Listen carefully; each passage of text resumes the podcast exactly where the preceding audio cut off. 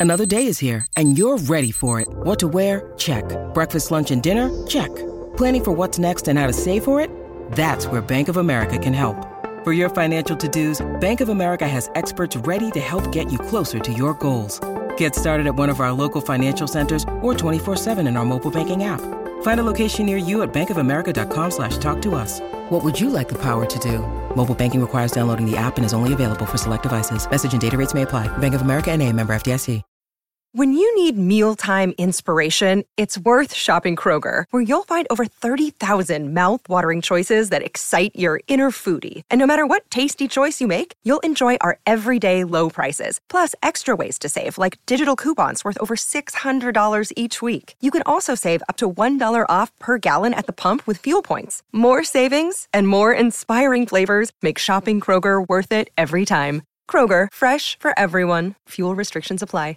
If we're talking old lines in sport, ever change a winning team? You know, winning cures everything. There's a couple of old uh, lines for you. Uh, those are no longer relevant when it comes to the NBA, and one team in particular, the Milwaukee Bucks, have made quite a startling move from this ignorant fool sort of perspective, humming along second in their conference, winning record of 30 wins, 13 losses. That's basically 70% strike rate. But you know what? They haven't uh, sat on their hands. They've made uh, quite a big uh, shift. They've sacked their rookie head coach. To discuss, we are thrilled to welcome in Jake Fischer, senior NBA reporter for Yahoo Sports, also an author of Built to Lose How the NBA's Tanking Era Changed the League Forever. Uh, Jake, I've got an idea. Welcome to the show for your follow up book uh, How the Milwaukee Bucks Completely Changed the NBA by Sacking a Winning Coach. It doesn't roll off the tongue as nicely as yours, though. It doesn't. No, it's. I know we really haven't seen anything like this since the Cavs fired David Blatt back in 2016 for Ty Lue. Okay, how, how, shockwaves around the NBA, or were there signs that this was a possibility? No, I don't think that anyone paying close attention who had been listening to things around Milwaukee and had been on the ground in Las Vegas during the in-season tournament was fully surprised by the stuff that was beneath the iceberg. But the fact that it came up to the surface and they did make a change, I do think that surprised some people. Now, when you really take a step back and you look at this super closely, this is a franchise that has championship expectations and they need to be in that realm of reality and they need to be confident that they'll have the coach and the roster to get there or else there's a, a still a fear and a tangible pressure that Giannis Antetokounmpo could be the next NBA superstar to ask for a trade. So when when the stakes are that high and the clock is ticking that fast, it's not so surprising that they would do type this type of move. Wonderful mental imagery you've left me with about this massive iceberg. We all know a lot under the water, so let's try and get under the water and find out. Is, is it simply a disconnect between star player and coach? Can I can I drill it down to that rudimentary thought? I think you know, with Adrian Griffin in particular and, and Milwaukee, the Bucks were looking for a former player, certainly, and, and Giannis Antetokounmpo wanted someone who definitely had, had, had been on that side of this business and had similar experiences. But I think the the task at hand of, of being a championship coach who has to maintain a lot of personalities between Damian Lillard and Giannis Antetokounmpo and Brook Lopez and Bobby Portis and figure out an offense and a defense that schematically amplified everyone's strengths but also worked better than what it did under Mike Budenholzer and came from a new voice. It, it, all of that together was just a, a pretty big challenge and would have been for any first-time head coach. Jake, um, my perspective is a pretty basic one. I look, I've looked at the standings on 30 and 13. Uh, that's pretty good. Uh, but when you watch them closer uh, than most, did they look like an unhappy side? Did they look like a poorly coached group? You know, was it impacting on the court? Uh, is it, uh, essentially what I'm asking.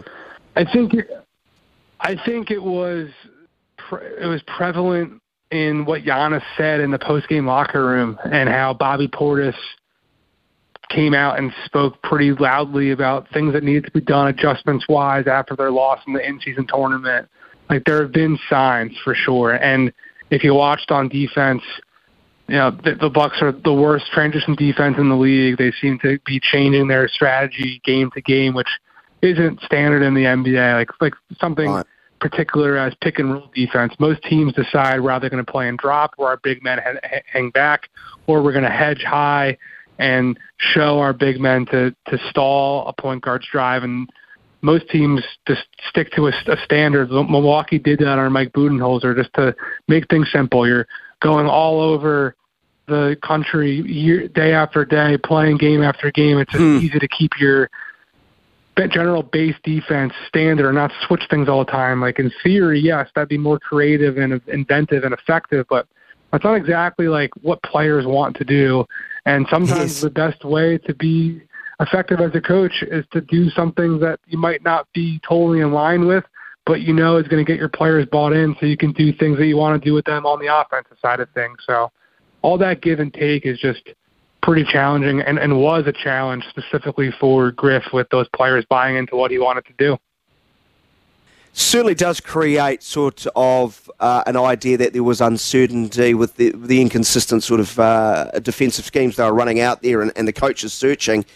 H- how much is that to do with the roster, though? Does he have the cattle to um, be a better defensive side? I, I do wonder, like, Jrue Holiday was their best defensive guard for a long time, is no longer on the roster. You know, do, do they have for the sure. players to be to be a good defensive team? Or uh, uh, are the issues on how the team's constructed rather than the coach itself?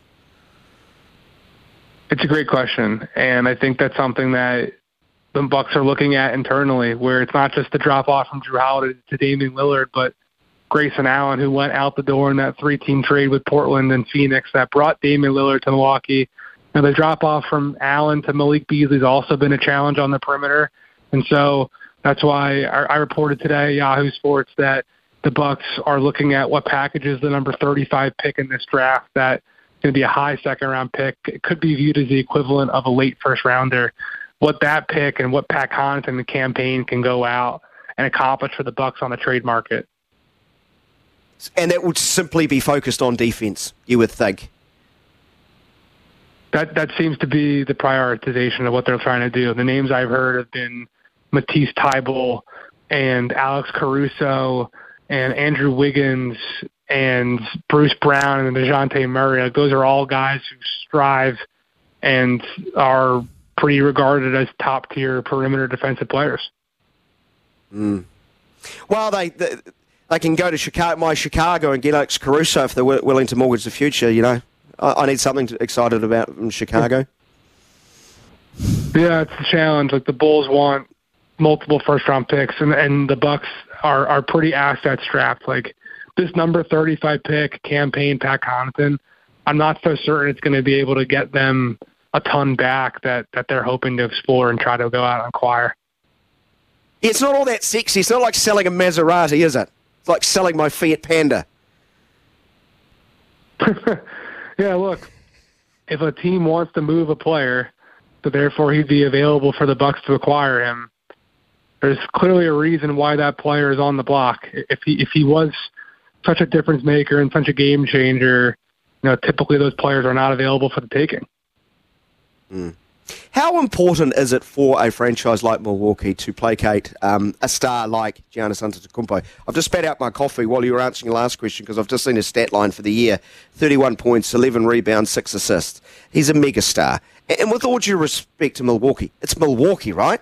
They're not going to attract much in mm-hmm. free agency. So, uh, uh, in a lot of ways, they've kind of got to operate different to, to big market sides. Of course, and that's something Milwaukee's aware of. That's why they went out and traded for Jrue Holiday, and then traded Jrue Holiday for Damian Lillard, and fired Mike Budenholzer after the first round exit, and they're being aggressive now with Adrian Griffin, and it's why it's why teams tank. It's it's what we talked about in my book. It's the greatest way for any market, whether you're in New York, Miami, or if you're in Oklahoma City or Milwaukee, the most direct path to getting championship caliber players is through the draft. Pretty typically, they're they're selected in the top five, not exactly where Giannis went, but if Giannis was more developed, if he was more on the scene, if he was in a real pro program, there's no way he wouldn't have gone in the top five of of a draft class. And I think it's once you actually get your hands on a player like that, it, it just dramatically changes every goal and every ultimate context of what your team building is. You're doing what you can to win and optimize that player while you still have him. Well, let's show better transition defence than the Bucks and transition to another topic. The team just below them in the 76ers. Joel Embiid stuffed 70 points on the Spurs the other day, at 29 and 13. Um, as currently constituted, can they win it all? Or do they need to be active in the next couple of weeks? I think so. I think they have a pretty close gap between Boston still ahead of them, but one player, you know, one backup guard that the Sixers are definitely looking at. They've got some salary with Nick, uh, excuse me, with Robert Covington and Marcus Morris Sr. that they can go out and exchange for some more reinforcements. But I do think with Joel Embiid being arguably the best player on the floor in any game, being that he is the reigning MVP and he seems well on his way to backing that up with a second consecutive win you know, Tyrese Maxey playing at all-star level. Tobias Harris is still a very reliable player. Patrick Beverley has actually put together a really strong season, and I think he's like the benchmark and the barometer of how good of a backup point guard the Sixers would need to go out and acquire. So I think there's plenty of opportunity for them to get better, but if they don't, if they hold pat, because there is value to them keeping their assets and getting into free agency with some cap room, with some trade opportunities and whatnot – I still think they have as good a chance as anyone to get out of the East if Joel Embiid's healthy. Is Joel Embiid the best player on the planet? Just to dig a little bit deeper on that point. I think he's got as good an argument as anybody. Me personally, I watched Nikola Jokic in the playoffs last year, and yeah.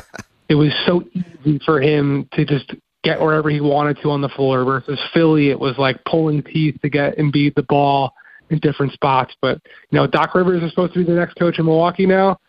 Maybe that was just the coaching situation in Philadelphia. I mean, clearly Embiid has found out every possible way to score in bunches this season. The 70 point game gets the the real exclamation point, but he had that long streak of 30 and 10. He scored 40 multiple times. His 52 points up on the Minnesota Timberwolves, I think, was even more impressive than what uh, he did against San Antonio in a very porous defense. So perhaps with him put in position with Nick Nurse, I, I think Joel Embiid's got as good an argument as he's ever had.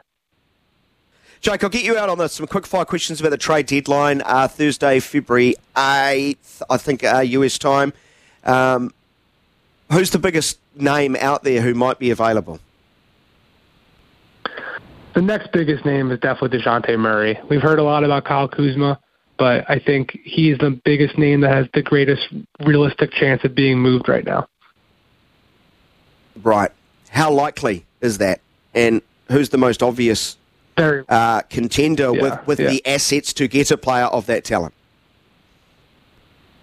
He's definitely available. I think he will be, will be moved.